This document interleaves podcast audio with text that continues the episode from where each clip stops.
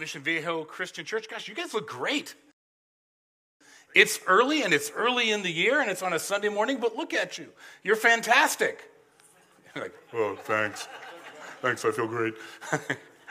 um, I, have you noticed as we, as we gear up uh, kind of around the whole New Year's theme, have you noticed like there's a note of cynicism and pessimism about heading into what a lot of people just refer to as yet another year?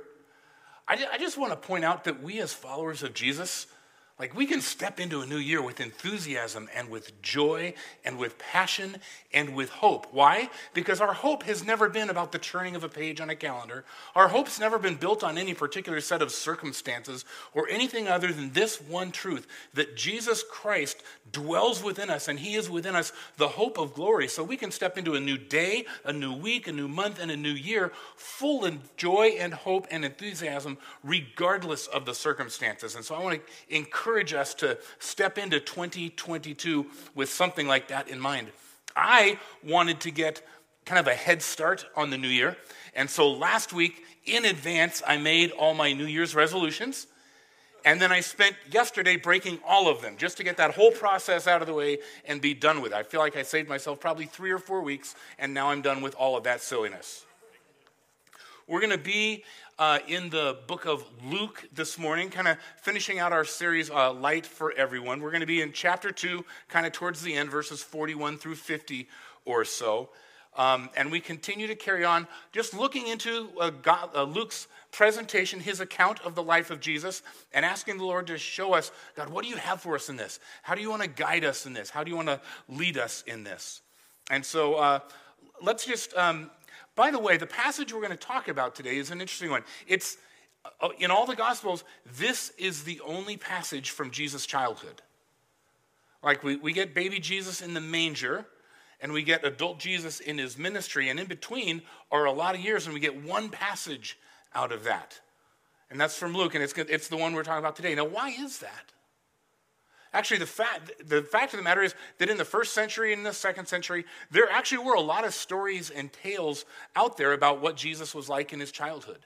There are stories of his time when, when he had fled down to Egypt with his family. There are stories of him like turning clay pigeons into actual birds who flew away. There are stories of him doing kind of miraculous things and things like that. But it's interesting that Luke, in particular, didn't want to just give us a collection of all the stories that were out there. He wanted to give us the stories that were true and actual and verifiable. In some ways, the fact that we have just one story from his childhood actually speaks to the reliability and the truthfulness of Scripture because it means that Luke, when he was compiling his account, looked at a lot of the stories that were out there and said, I've talked to the eyewitnesses, I've, I've talked to those who follow Jesus. I've talked to Jesus. Uh, I've talked to Mary, the mother of Jesus. I know some of these things that have taken place. Those stories don't have the back, the, the verifiable background that some others do. Do you remember what Luke said at the beginning as he was writing to Theophilus and describing this project of his gospel? He said this. He said, "With this in mind." Since I myself have carefully investigated everything from the beginning, I too decided to write an orderly account for you most excellent Theophilus, so that you may know the certainty of the things that you have been taught. He investigated everything from the beginning, which means he heard some stories, he set some others aside and said, can't verify that, not solid enough, not reliable enough. But what we have in his account is absolutely revi- uh, reliable and verifiable and truthful, and so we can be content on it. Jesus, in this particular passage, he's about 12 years into his life on earth. He's a 12 year old. It's an important period of life uh, for a young Jewish male. It's in this year of life that he's preparing to, uh, for his bar mitzvah, that important ceremony where he steps from being a, a, a child in the eyes of the community and then steps into being a full blown adult, a man in the community. And so he's right at the, Jesus is in this episode, he's right at that kind of in between point that way, between childhood and adulthood. He's right on the cusp of the kind of independence that comes with adulthood. And that's where we pick up the story in chapter 2, verse 41. Here's what Luke tells us. He says, Every year, Jesus' parents went to Jerusalem for the festival of the Passover. And when he was 12 years old, they went up to the festival according to the custom. And after the festival was over, While his parents were returning home, the boy Jesus stayed behind in Jerusalem, but they were unaware of it. We'll just let that hang there for a moment that he's hanging out in Jerusalem alone and they don't know about it yet. And, and just observe a couple of things here in the passage. First of all, it mentions that they did this every year. Part of the part of the uh, requirement of the Old Testament law, the Torah, which they followed, was, was all adult males made the trek to Jerusalem every year for Passover. Uh, but Jesus' family said, we're not, we're not just sending dad, we're bringing the whole family along.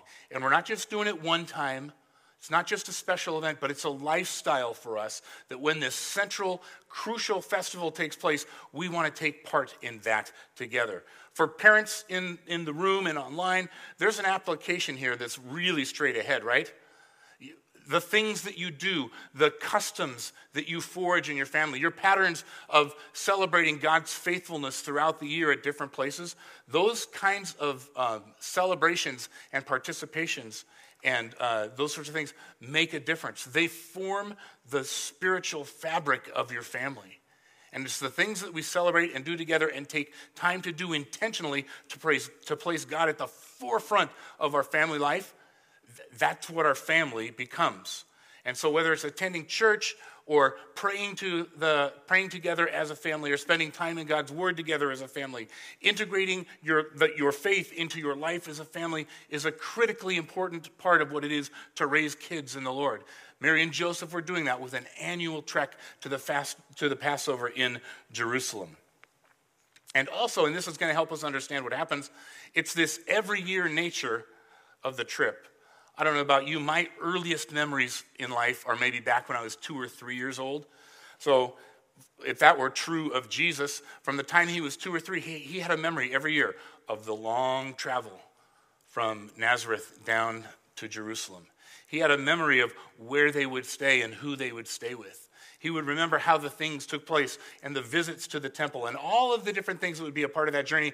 And they did it year after year, and it became very familiar, right? When I was a kid, my, uh, my parents, we frequently took our summer vacations and we went backpacking in the Sierra Nevada mountains.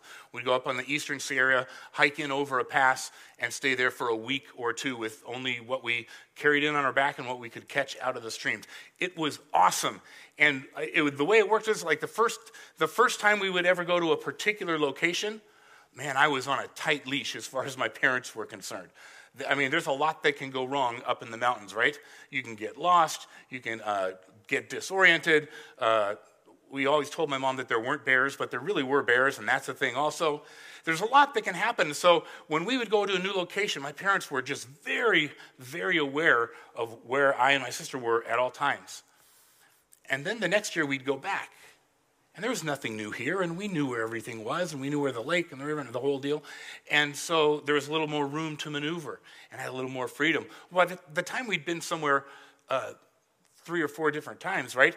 We'd get up in the morning, we'd have breakfast, and I would just be out in the mountains and hiking and climbing and doing all the kinds of stuff. My parents would have no idea where I was, except that I was just kind of somewhere out there. But it was okay because we'd done this year in and year out. We developed the rhythms. We knew what was expected, and it worked out just great. Jesus and his family are in that kind of a situation with this trip to Jerusalem. Let's, let's get back to Mary and Joseph, uh, who are on their journey. Thinking that Jesus was in their company, it said they, tra- they traveled on for a day. And then they began looking for him among their relatives and friends. And when they did not find him, they went back to Jerusalem to look for him. Okay, so there's the picture. They've gone to the very familiar year after year family uh, trek to the, to the Passover, did all the things that they do, did the same thing they did every year. They gathered in the caravan with all the other families from Nazareth and started heading back where they came from. And Mary and Joseph didn't really worry a lot because Jesus knew the routine. He knew what was going on. They'll catch up with him a little bit, or he'll catch up with them. And so off they go for a full day. And you can imagine that it's like around dinner time at the end of that full day, they're wondering, Where is he? Have you seen him? I thought he was with you. Where? And so they start asking around, and nobody's seen him. And at dinner time on day one, they realize there's nothing to do but to go all the way back and I've speculated sometimes about the kinds of conversations that may have taken place between Mary and Joseph on that full day trip back to Jerusalem. Scripture remains silent, and that's probably best for all of us not to get a peek into that particular part of the communication uh, that way. But that gradually unfolding realization, kind of the horror and the panic and that long day's journey. Because you didn't just lose your son. Like, that's pretty terrifying. But God sent the Savior of the world and said, Take care of him. And you lost him. The Savior of the world was lost on your watch. He was the most important thing in the world. And you let him out of your sight. And you lost your focus. And you lost your connection to him. And I know, I, like, I know the feelings that flood through me when I think those kinds of thoughts. Well, that would never happen to me. I would never let that happen.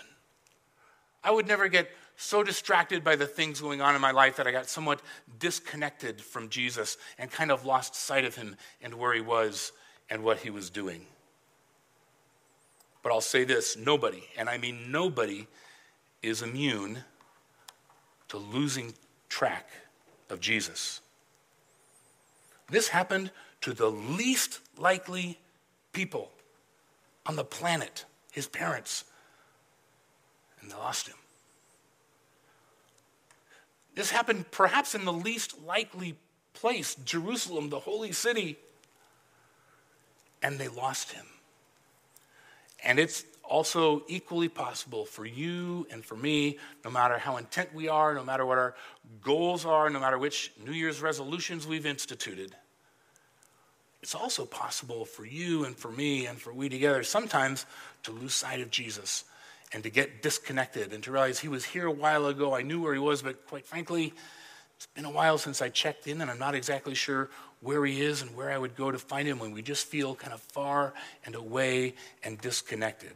No one is immune to losing track from Jesus, but the good news is this Jesus will never lose track of us right?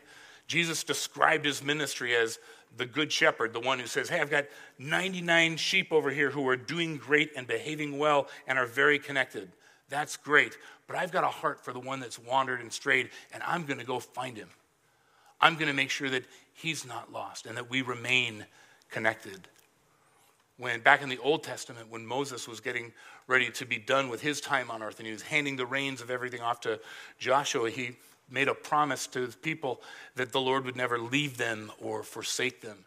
And the writer of Hebrews kind of echoes that very same thought, that idea that God will never leave us or forsake us. So perhaps you're one of the, perhaps you're a person here today who says, not only do I understand that it's possible to stray and to lose track of Jesus, maybe you're one of those people. Maybe this is just that season in your life where it's like it's been hard and it's been busy and it's been holidays and it's been family. And sometimes family is great, but sometimes family is not great and that creates stress. And in the hullabaloo of it all, I just feel like I've, I've lost track of Jesus. The good news is he hasn't lost track of you. That you're in his sights, that you're on his mind, that you're on his heart, and he reaches out to you and he pursues you and comes after you and says, Please come back. I want to stay connected with you. Now, how did how did Mary and Joseph lose track of Jesus? I think I think we can draw some parallels between their experience of losing track of their son and the way that maybe we as followers of Jesus sometimes fall prey to some traps and distractions that allow us to lose track of Jesus as well. How do you lose track of Jesus? First, just get comfortable with the status quo. We've always done it that way. It's the same thing, right? This was just this was the same old trip to Jerusalem. It was the same old Passover. It was the same old journey with all the families from Nazareth. It was the same old return trip. And things always work out the way that they do. It's going to be fine. It's just very comfortable. It's very predictable. It's very everyday. Do you know what? I'm sure we all do know a little bit what it feels like to allow a relationship with, with God to be that way. Oh, I know how things go. Go to Sunday, I go to church, they do some music, they do the message, get some coffee, get some donuts, go home for brunch. It's the same old thing. Yeah, I know Jesus is my Lord, and I know He's my Savior, and I think everything's all good and fine, but it's just kind of the same old routine, and I'm satisfied with just the same old thing. And it's that satisfaction of the same old thing that doesn't check in with God to say, What are you doing today? What are you, where are you at in my life today? What, what things do you have in store for me today? It, it's favoring the status quo over that is what leads us to a place where, wait a minute, where's Jesus in all of this? How satisfied, I will ask you this here at the beginning of a calendar year, how satisfied are you with the status quo? Because if you're completely satisfied with that, you're a candidate for losing track of Jesus throughout the year because he wants to do something new and he wants to do something fresh and he wants to speak a new blessing into your life this year. And we might miss it if we're just too satisfied with the status quo. Here's something else. Here's another way that we can lose track of Jesus, and it's this just assume that Jesus is with you on your own journey. I think we all rightly understand that when Jesus says, Follow me, that the model is Jesus decides to move in some direction. Jesus decides to take us somewhere. Jesus decides to move us to a particular place, and then we follow and we go and we pursue him where he goes. But sometimes, and we all fall prey to this, and we all fall into the trap, partly because we're familiar with the status quo, we go, You know what? I know where I'm going. I'm going over here on my journey. And you know what? I'm pretty sure Jesus is with me. I, I'm not satisfied with this house that I'm in. I'm not satisfied with this marriage that I'm in. I'm not satisfied with this job that I'm in. Things need to change. I need change. And instead of just pursuing Jesus and saying, and asking the Lord, God, what, what are you saying to me and where are you leading me? Where are you guiding me? Instead of doing that, we say, oh, Here's a better house. Here's a better relationship. Here's a better job. I'm just going to go pursue that. And I'm pretty sure Jesus is with me in the crowd somewhere. That sense that Mary and Joseph had to say, yeah, we don't see Jesus. We haven't actually spoken with him. We haven't touched base. We don't know exactly, but, but we're sure he's around here somewhere as we make our way back home. It's a great checkpoint to go where the places in our life that maybe we've just decided to make some decisions, to make some changes, to set a direction and go. Do we know Jesus is with us on that? Have we, have we checked on that? Do we just assume that Jesus, because he loves us, is going to follow me? Boy, isn't that backwards, right? Hey, I'm going. Jesus, follow me. Follow my lead, Jesus as opposed to, Jesus, would you lead me and I'll follow you wherever you call me. If you want to lose track of Jesus, get comfortable with the status quo. If you want to get, uh, if you want to lose track of Jesus, assume that He's always with you, no matter what. And then, thirdly, if you want to lose track of Jesus, just rely on other people to keep you connected. Right? It, it seems like in many instances, in many relationships, there's one person in the relationship who's the one who's saying, Come on, let's, Let's go to church. Let's hit that Bible study. Let's pray together. Let's do this, which is a wonderful thing. And men, I just want to say if that's not you in your relationships, man up. That ought to be you. Okay? Field your position. Let's go. Okay, enough of that.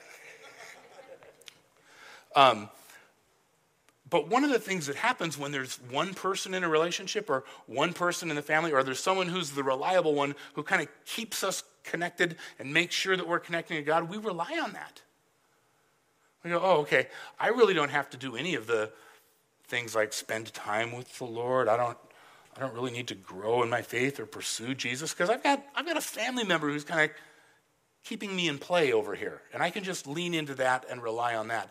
And as wonderful as it is to have that person, that's nothing like a real, actual relationship with God that you own. Here's what happened with Mary and Joseph, right? Mary was pretty sure that Joseph was taking care of making sure that Jesus was in the group. Joseph, for his part, was probably pretty sure that Mary had touched base and knew that Jesus was around. They were both relying on each other, but when things broke down, it really didn't even matter whose fault it was. Jesus was lost, and they were disconnected. Oh, I'm sure they talked about whose fault it was on that full day journey back to Jerusalem. You can bet on that. But it didn't matter. They had falsely relied on another to keep them connected to Jesus. Who do you rely on? You just kind of hold off on a prayer life until someone kind of bumps you and says, How's that going? Oh, yeah, okay, fine. I want to encourage you be the one, be the one who's responsible for stepping in and making that relationship with God an absolute priority and not leaving that to somebody else. Okay, back to the primary narrative here with Mary and Joseph looking for Jesus. While Mary and Joseph are freaking out, what is Jesus up to? And it turns out that while Mary and Joseph uh, are still thinking of Jesus as their young child, Jesus is beginning to step into his new life as an adult. For Mary and Joseph, their son, their child is missing.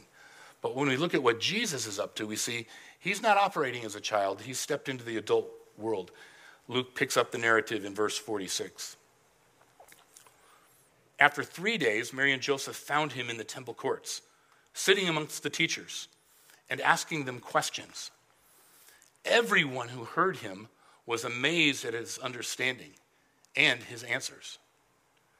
And when his parents saw him, they were astonished. And his mother said to him, Son, why have you treated us like this? Your father and I have been anxiously searching for you. Why were you searching for me? He asked. Didn't you know I had to be in my father's house? But they did not understand what he was saying to them. One of the questions that comes to mind when we read this passage is like, what, what took them so long to find Jesus? Like, there came that moment, oh, we realize we're disconnected. We have lost track of Jesus. And so there was a day to get to that point, and then there's a day getting back to the city of Jerusalem. And it says it took a, from the text, it says there's three days, so we can surmise there's a whole third day that's just looking around trying to find him. What took so long?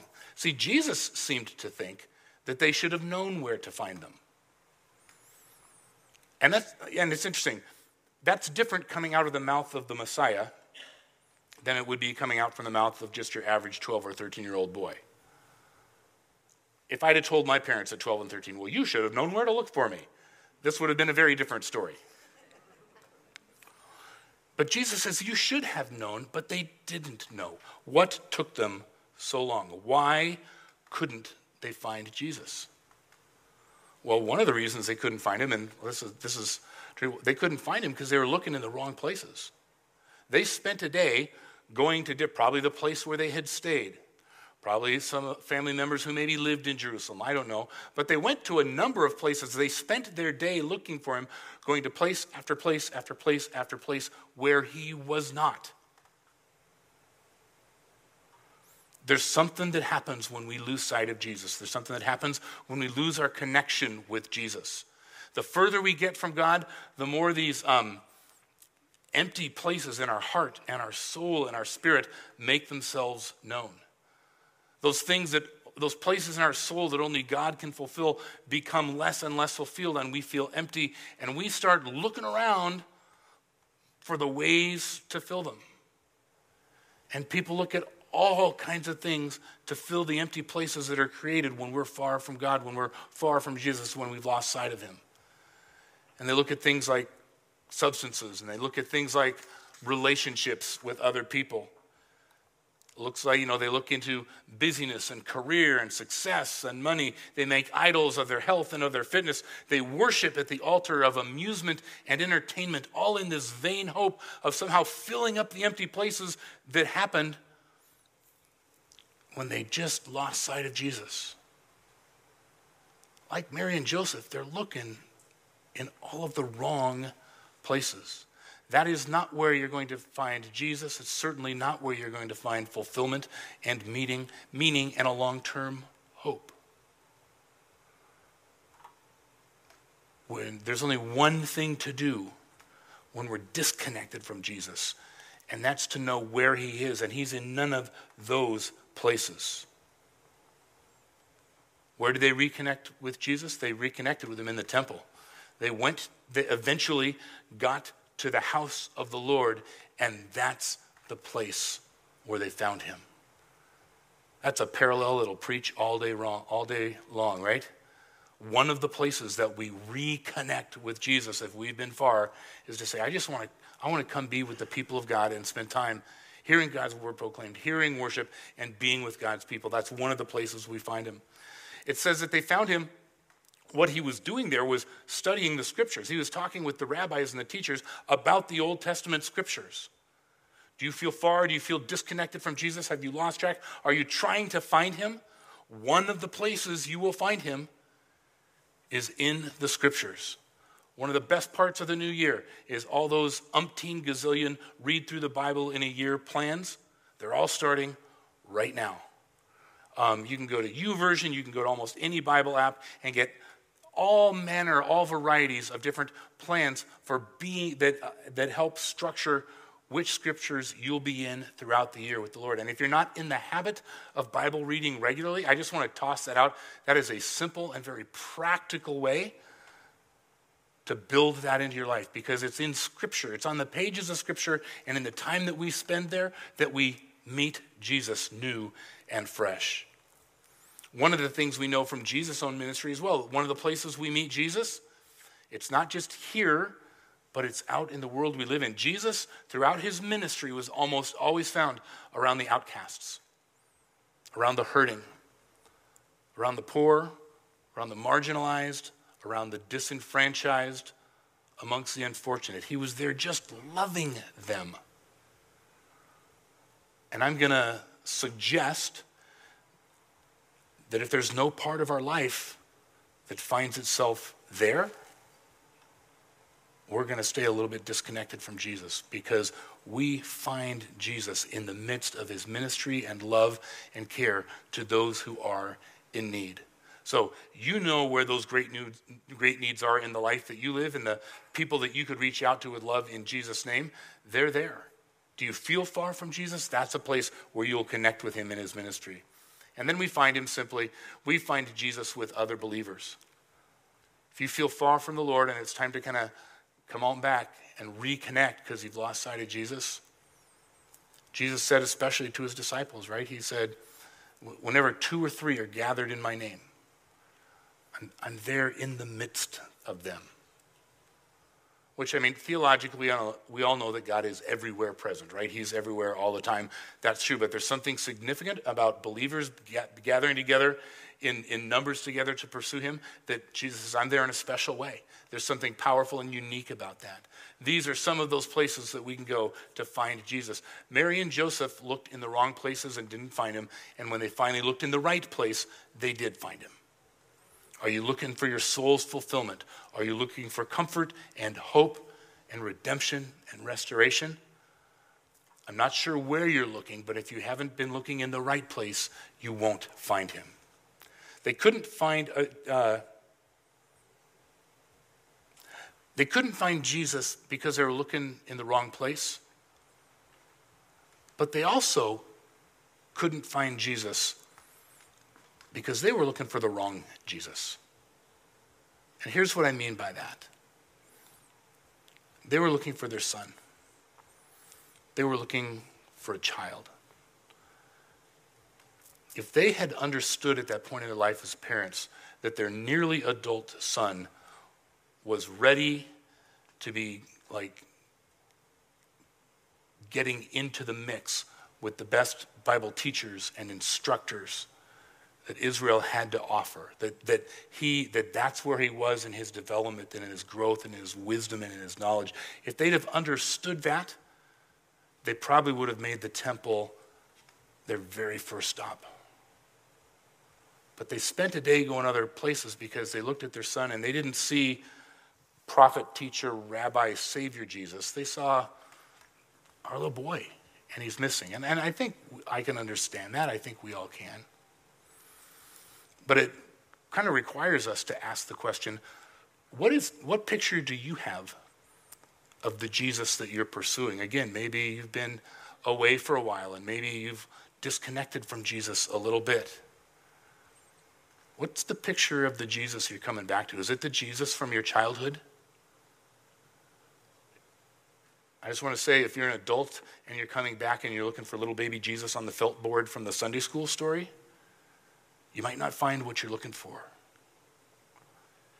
if the faith that perhaps you wandered away from at one point never developed into maturity,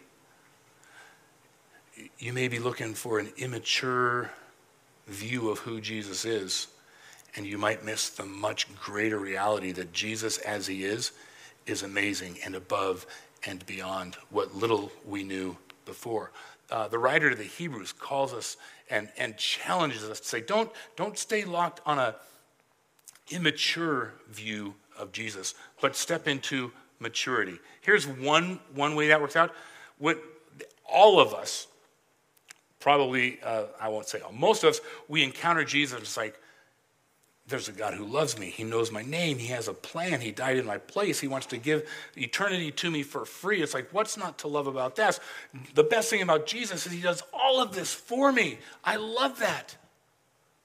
And there's nothing wrong with the sense that Jesus is the one who can do for me everything I need. That's awesome. And it's true and it's real. But if that's the only Jesus we ever see is the Jesus who does things for me, it's an incomplete view and it's an immature view. Because as Jesus meets us and as he loves us, he does have an agenda and a plan for our life, and it's to transform us from the inside out so that over time we stop being someone who just says, How can I get what I want and need? And we become someone that he empowers to help meet the needs of others. It's time probably to grow into a more mature view of Jesus and his plan for our life. Uh, the writer of the Hebrews put it like this We have much to say about this but it's hard to make it clear to you because you no longer try to understand. In fact, though by this time you ought to be teachers, you need someone to teach you the elementary truths of God's word all over again. You need milk, not solid food. Anyone who lives on milk, being still an infant, is not acquainted with the teaching about righteousness. But solid food is for the mature, who by constant use have trained themselves to distinguish good from evil. There's this call that says, Look, you've been walking with Jesus for a while. The writer says, You've been, you've been following him for a while. You're just not where you're supposed to be. You should have much more knowledge by now. You should have much more understanding by now. You should be teaching others, but you're still just at the very beginning. And he uses this phrase to describe those who have become mature. And he says, solid food is for the mature who by constant use have trained themselves to distinguish good from evil. There's something about that constant use.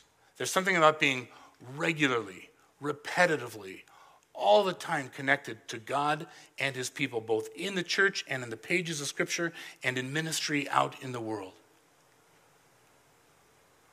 I just want to toss it out there here at the beginning of the year that if status quo for you is a very, fairly simple and immature faith that is built and based only on what God will do for you and leaves no room for how God might transform you and change you and restore you and use you to accomplish his purposes, I want to encourage you. It, it's time to step up the level of spiritual maturity and by constant use of God's word, and by constant use of being in God's presence and, and in worship, by constant use of following Him and walking in obedience to Him, become someone who is mature. That's how, uh, that's how Jesus was. How did Jesus show his maturity? His parents are looking for young child Jesus when they find him in the temple, he's clearly mature adult Jesus. And how do we know that? Let's look at the way Luke, again, describes what Jesus was doing. After three days, they found him in the temple courts, sitting among the teachers, listening to them and asking them questions. And everyone who heard him was amazed at his understanding and his answers. Every picture I've ever seen, every account I've ever viewed, they all show Jesus talking and telling the, the teachers and the rabbis and anyone who would listen, and they were amazed with everything that Jesus had to say. But when you look at that passage, what does it describe? It says specifically, they found in the temple courts, sitting amongst the teachers, listening to them, asking questions. I, I just has, I have to toss it out there. One of the markers of maturity, not just spiritual maturity, but just general maturity, is the ability to listen and to ask meaningful questions before um, thrilling people with all of your insight as you tell them about it. The Savior of the world is there with the Word of God that they're talking about, the Old Testament. The one, the one that John refers to as the Word is with a group of people who are talking about what the Word means. And he's listening to what they have to say. And he's asking questions to make sure that he understands. And it says people were amazed by him. That's what he was doing, and they knew that he had some answers. So, what's Jesus' model for demonstrating maturity? First, he found wise and he found knowledgeable people. As he's transitioning from being a, a, a, child into an adult, he finds the place where the wise, knowledgeable people are, the teachers, teachers in the temple, and goes there. Do you want to grow in Christian maturity? If there are no people in your life that you consider wise or knowledgeable, um, just start asking questions around. You'll find a bunch of them in here. We need people in our life who are wise and who are knowledgeable, right? Then he asked questions. He asked questions. There's nothing I love better as a pastor than somebody who says, Pastor Scott, I was reading this passage of scripture. I don't get it. Can you help me? Pastor, and, and, and Pastor Scott, I was reading this, this, how does this passage that I'm reading here kind of connect with this other passage over here. Can you help me make sense of that? I love a question because it means that someone has come, they've come to the text and their minds are operating and they're thinking, and they're not just reading words off the page and hoping something happens to them. To it, they're engaging and they're asking questions like, "What does it mean?" and "How do I understand it better?" and "How do I get it deeper?" Questions are the best. I want to encourage you if you hop onto one of those Bible reading plans, don't satisfy yourself just to check the box and say, I got all the words read today. Man, if you do enough of that reading, you are going to run across some questions. Start asking. Start asking because questions are the way to the answers. And the third thing that Jesus demonstrated maturity with is just he listened. He was a listening ear. I don't think we appreciate how the people in our lives just need someone to listen, just to hear to care enough sometimes to sit in silence and listen. Powerful things happen and great insight comes when we do.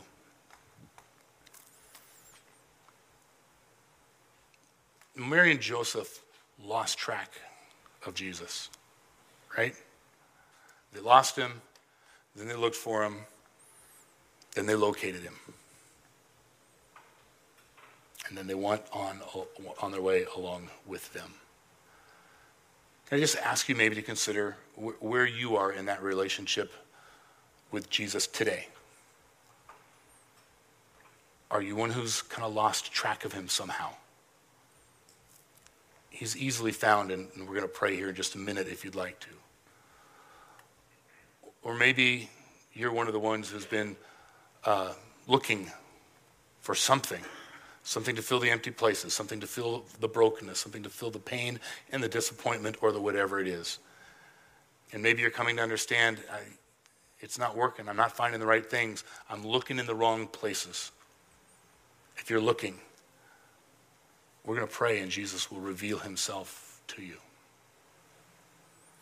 Or maybe you're one who said, No, I've found him, I've located him and and it's just time to grow what relationship with him I, I, with him that I have into a deeper place of maturity, a deeper place of understanding, and taking the steps to do that.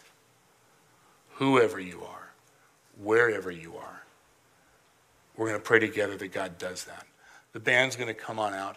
Um, in just a quick moment, I'm going to pray. And then when I'm done praying, there are um, communion elements in the seat back in front of you. And after taking a few moments to reflect on where you are in your relationship with the Lord, taking a few moments just to connect with God in prayer. Um, there will be some scriptures up on the screens that kind of help you reflect on the meaning and the symbolism of communion, the bread which uh, represents his broken body, the, the juice that represents the blood that he shed to pay the price for our sins. after a few moments of reflection and prayer, you can go ahead and open that and receive those elements as a symbol of your affirmation of your faith. Um, and then, kind of after a few minutes, uh, the band will close us out with a song, and I'll be up. Thank you so much for joining us at Mission Vale Christian Church. Just know that we always have live services here every Sunday at 9 and 11 a.m. We'd love to have you here, and we'll see you next time.